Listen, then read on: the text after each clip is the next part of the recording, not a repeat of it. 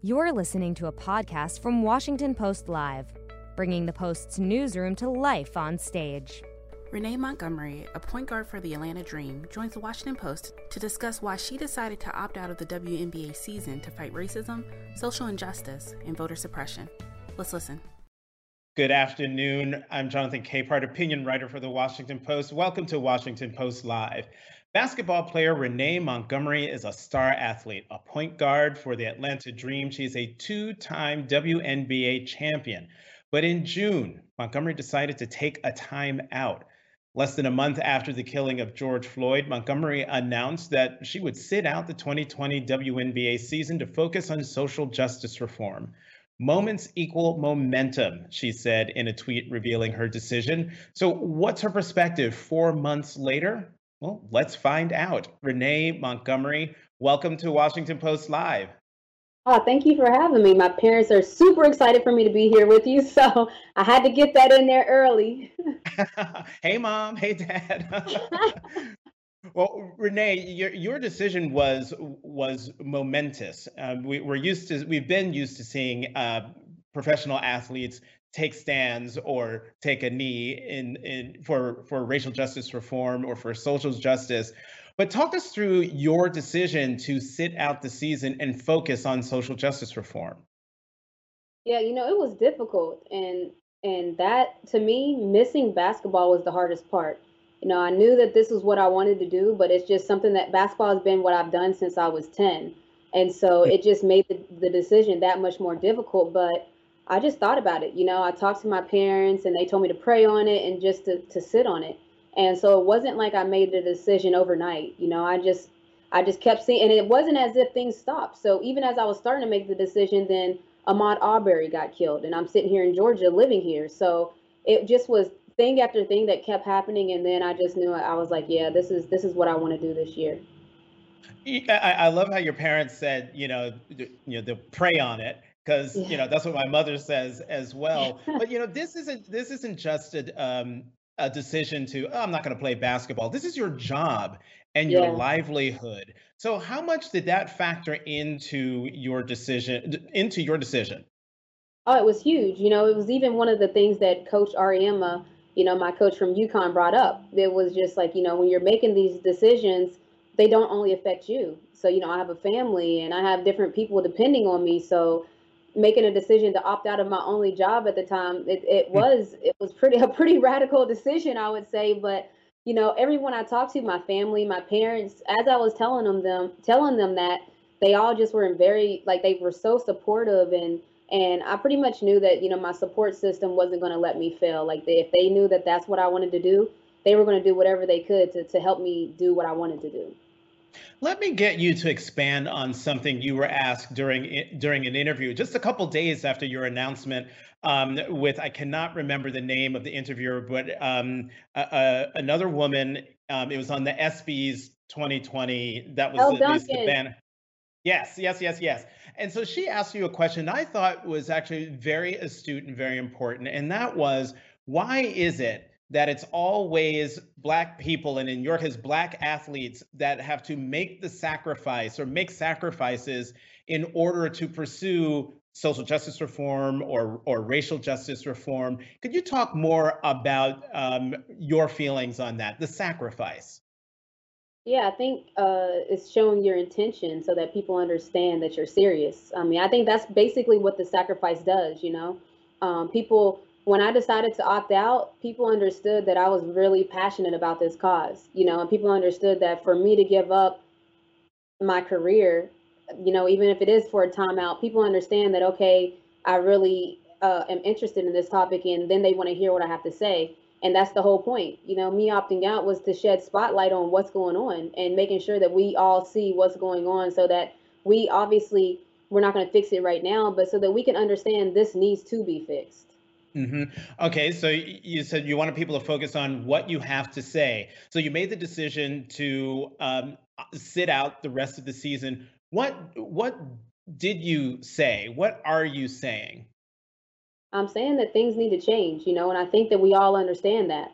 And and that's why I said everybody is looking at me and, and I'm looking at everyone else too, in a sense of we all have a platform. And my platform, WNBA, gave me a platform by playing in front of millions of people, and Instagram gives me a platform as well. Everyone has their own platform. So what I'm trying to say to people is we're all kind of waiting on someone else to fix the problem, but we all could take a little part of the problem as our own and take ownership of it. And if everyone decides to fix a little bit every day, then I think that we could all fix our own problem. But it's just everyone looking at each other like, well, somebody better do something about this. You know, I know I mentioned in the intro that um, you announced via Twitter, "Moments equal momentum," but that's the name of your of your initiative. Talk more about that. Moments equal momentum. Yeah, so I sent the tweet out and and a lot of people gravitated to that part of it, that the moments equal momentum. When I was doing different interviews, people were talking about moments equal momentum, and I'm like, that part stuck with people. So I decided to so that people could connect what me opting out to what I was doing. I named the whole initiative Moments Equal Momentum so that they could know what I'm trying to get momentum with. And and what I was trying to get momentum with and still am is November the 3rd so I had a campaign called Remember the 3rd of November, just plain and simple. Remember it. Don't forget it because we all got to do something on November 3rd, and that's not it. That's just start one. Um, and so Remember the 3rd is just an educational piece, telling people, you know, vote to the bottom of the ballot. How do you find out about who's on the ballot? What does your mayor do? What does your governor do? Why does that affect you? So just trying to educate people to the polls was was what that was for. And and then the last yard, it's an HBCU initiative trying to bring those explosive fields in tech and, and different things of that nature to the black and brown community. And I do want to talk about about the election in a moment, but one more question here on sort of athletic activism. WNBA player NBA players were among the first athletes to wear warm-up shirts with social justice messaging affirming that Black Lives Matter, hold media blackouts, and even kneel during the national anthem. And in a recent article, uh, the New York Times said, and I quote, "The women of the NW of the WNBA have made it a hotbed of activism." Did women athletes lead the way on this? I mean, black women have led the way before, so I would say that it's on par for of women athletes to do it because even the WNBA is comprised of 80% minority. So I think that we are fit for the task, and I think a lot of us are up for it. And I think that's the main thing no one ever made us do that. You know, four years ago with the Minnesota Lynx, our team didn't make us do that. The city didn't make us do that. We did that. You know, that was a group of collective of, of women that just decided that we wanted to make a statement and again shed light on things that we don't approve of. And and it didn't go well in 2016 as everyone knows, but but now fast forward to 2020 and the whole WNBA season is dedicated to social justice. So that's that's saying a lot. Mm-hmm. All right, we're going to slide, start sliding into electoral politics. Uh, you recently wrote an open letter to Senator, to Senator Kelly Loeffler, the co-owner of the Atlanta Dream and the Republican senator from Georgia, who has said that Black Lives Matter, that the Black Lives Matter movement th- threatens to destroy America. Has she responded to your ask to sit down and talk about these issues? She has not. Um, and I'm actually surprised. I did think that she would get back to me in, in, in some way, shape, or form, but I haven't heard anything. Uh, I'm curious, did you have um, um, any kind of rapport with her before she was appointed to the Senate uh, last December? Um, yeah, somewhat. You know, like we weren't we weren't besties, as you can imagine. You know, just as her her being the owner, that wouldn't have been normal anyway. But we were uh, in in speaking terms and, and different things. When I saw her at the games, I spoke to her. Um, we we've texted before, so it wasn't as if we're complete strangers. No. Again, and I asked that question because I wondered if you noticed a change in her um, from like pre Senator Loeffler to post Senator Loeffler? And that's like the question of the hour, isn't it?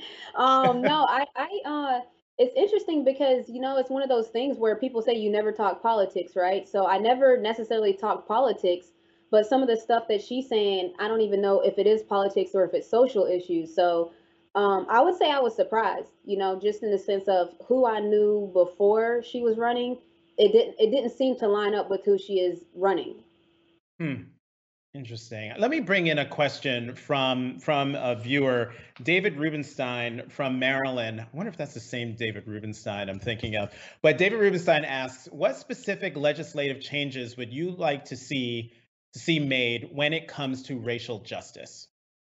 See, that's the thing too. So when we're when we're talking about legislative changes, that that's great. It, but I think that there needs to be cultural changes as well. How how we police needs to be changed. And no, I'm not saying defund the police. I'm saying that how the culture of policing. There's something wrong when you can have a couple cops sit on somebody's neck and their body for nine minutes and the other cops don't say anything. To me, that's a cultural problem in policing. And and we always say it, there's good police out there. Every like I have teammates who have family members that are police officers.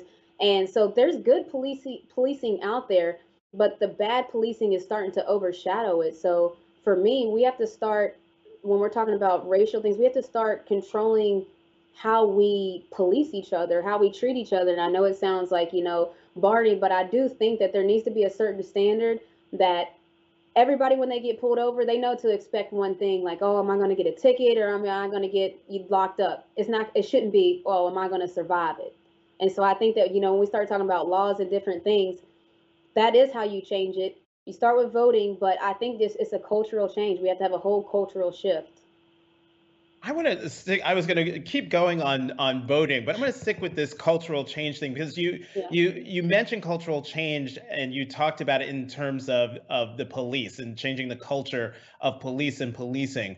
But I'm curious your thoughts on overall cultural change. Do you think that we as Americans need to change the way we go about things and think about issues as they pertain to social justice? Oh, absolutely. I, I do. I think that that's what 2020 is going to be about.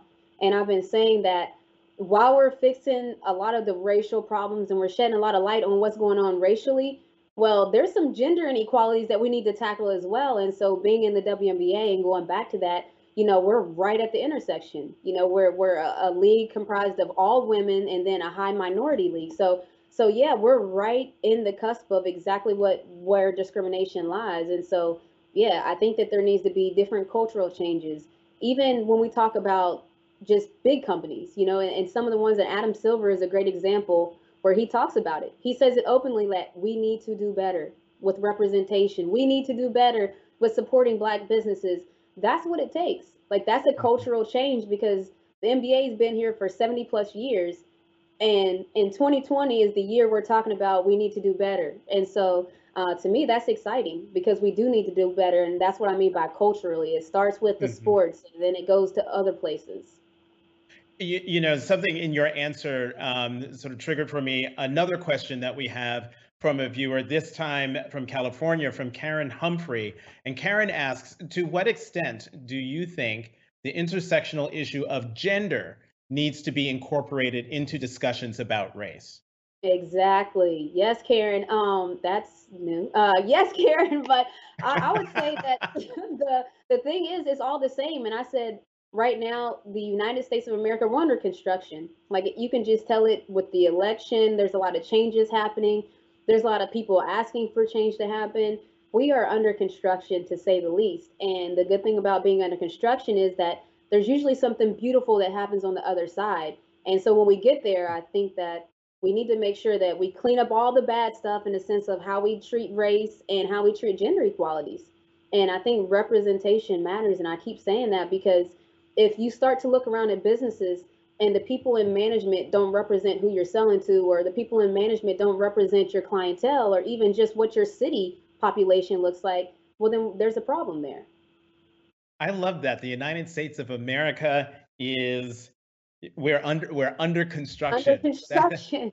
That is that is terrific. All right. So one of the things about America being under construction is, as you've mentioned, November 3rd, election day, although it's election season with people voting already, particularly in Georgia. And, and you were there, you were there in Atlanta. And I would love to know your thoughts about the long lines of people and the high turnout of people early voting in Georgia.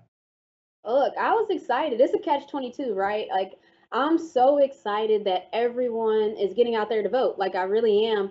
I'm never going to be mad about long lines in the sense of, yes, everyone's going, so it's working. But I do wish that there was a better system. You know, I wish that there wasn't necessarily those long lines. And, and even just with the work that I've done with More Than a Vote and the work that More Than a Vote has done, getting 40,000 volunteers to work the polls, opening up arenas in different cities to try to combat the lines and then just seeing you know there's there's still going to be there's still going to be the fights on, on all different fronts so you know i've even seen where some of the drop boxes are getting pulled and, and different things of that nature but what i say to all that is when people start doing extra stuff that means that it's working so keep standing in the lines keep voting keep doing whatever you need to do cast your ballot like whatever you got to do to cast it do it mm-hmm. renee are you here what, well what are you hearing from from folks on the ground? Are are people waiting in line because they are enthusiastic? Are they waiting in line because they want to make sure their vote is counted? Are they waiting in line because they want to get rid of the current administration? Or is it all of the above? Or none of the above? Listen, I've actually heard all of the above. Somebody told me it was lit in line. So that's listen, it's Atlanta. So I think that they was partying in the lines and everything. But I, I think that that says a lot that people that's what you need to do and when we talk about culture voting hasn't necessarily been like the strongest part of our culture where you know everybody's going to do it it's going to be the cool thing to do but what they're partying at the polls and they're and when i say partying i just mean fellowshipping enjoying each other like not just sitting there mad waiting just actually gathering with their mask but i'm just saying i, I think that a lot of people understand to the other part of the question a lot of people understand how important this election is. They mm-hmm. understand mm-hmm. that maybe I never voted before in my life, which was a lot of athletes and entertainers, but this election I'm voting. And so I think the long lines are are just a show of what America's feeling right now in the under construction phase. Mm-hmm. Well, speaking of um, the long lines, let me get your reaction to this iconic photo that's been making the rounds this week and I'm sure you've seen it. You're seeing it now there on the screen. This is Dana Clark, and you see her picture there with her 18 month old son, Mason, waiting in line at City Hall in New Orleans as early voting began. Renee, when you look at that that picture, what does that picture say to you? Oh, says a lot. You know, she she it it seems like I and I don't know her situation, but for her to have to bring her son you ne- you wouldn't necessarily think she would want to do that, but she's gotten the protective gear, so it tells me that she's conscious of the climate going on and that she knows it's that important. I would also assume that just with everything going on, she's probably standing in line for her son. You know, 18 month year old son, and we all talk about it. At what point does does little black boy stop being cute and then start to be a threat? So she probably knows that as well. So I would say a lot is, is it goes through my mind when I see that and again the underwhelming thing is the is that the overwhelming thing is that she's it's that serious to her i mean look mm-hmm. at what mm-hmm. she's doing she had a mask on herself under it you know just to protect her child from even her necessarily so there was just a lot of things about that that to me it was special you know mm-hmm. renee i should i should know this but but i don't do you have kids i do so i have a 13 year old boy so that's wait, why i get what? it I'm sorry. Wait, yeah, you have I'm a 13 year old? Yeah, so I was blessed with I was blessed into it via relationship. Mm-hmm. Well, I'm, I asked the question because you're a black woman, and now. I know officially you are a black mom, and you are a black mom to a teenage boy. Yeah. At what yes. point, at what age did you have the talk with your son? So you know, a lot of people started to ask me like, at what point did did your your mind change about all this? And you know, the change for me was now being responsible for a 13 year old black boy in America. You know, that's not, that's, that's a new situation for me. So when I'm opting out and I see that mom voting, yeah, I get it. Like I completely get it because I, I'm voting, I'm doing whatever I can because like you said, I'm responsible now for a 13 year old boy in America. And that's, that's scary. That's, that's a scary thought to want to protect somebody to see how innocent kids are and then to know that there's been kids killed two years older than him you know and, and and younger even than him so yeah that i would say a lot of people don't necessarily know that but that is that is a big a big one for me you know i'm curious also because we've seen a lot um, when it comes to african americans especially african american men being killed either by yeah. law enforcement or by vigilantes on video and so I'm wondering if your son has ever come to you and asked, Mom, what's this about? And if he does, what do, what do you tell him? It was the Ahmaud Arbery situation, you know, like he mm-hmm. had just seen it because it was all over everything. We live here in Georgia. And his question was, well, why did they like? Why were they hunt? Like, why were they following him? Why? What were they doing? And I was like, I honestly don't know the answer to that. And he was like, but why did they do it? How did they know he was there? Like that he had so many kid questions because he doesn't necessarily get racism. So the easy answer for us is, well, they're they're clearly racist and they followed him and they tracked him and this was a murder. Like, you know, and but to him, you don't really want to say it like that and he doesn't really see the world like that. So it's like you don't want to really pop that bubble. So it's a difficult conversation to navigate. You know, we had to say some people have biases, some people don't like people just for no reason. And that's the way we had to explain it. But yeah, that's tough telling a 13 year old that. And I, I, was he accepting of your of your answer, or did he look at you like you had 12 heads in the way that I looked at my mother when she yeah. had the talk with me when I was a, a youngin? Yeah, it was like I don't necessarily I, I don't think he quite like he knows racism and all that, but he he he can't believe that level of it to where you would actually like hunt somebody down and then kill him. He he can't really understand that level of hate because he just doesn't have it in his heart. So yeah, he gave me that look of like that's the only like he thought there had to be more reason behind why somebody would do that. He's like that's the only reason they don't know him, and I'm like that's the only reason, you know. So that's hard for him to understand. So then, at what age do you think? you're going to have to, unfortunately, pop that bubble that you're avoiding to show him this is the way the world really is. Oh, I mean, we've done it, you know, in a sense of oh, okay. like, yeah, no, we've done it because, like, for me, I don't want him to be unprepared for the world, you know, in a sense of he he get out there and be so naive and and and that's that's dangerous to him in itself. So we already have told him, you know, when you're in public or if ever there's a cop around, you listen and you do what's right. And look, we're trying to tell the kid how to be the responsible adult, basically, because we just don't know what to expect. Mm-hmm. Um, this is a, a, a, very important election year, as you know, as your your work now off the field attests.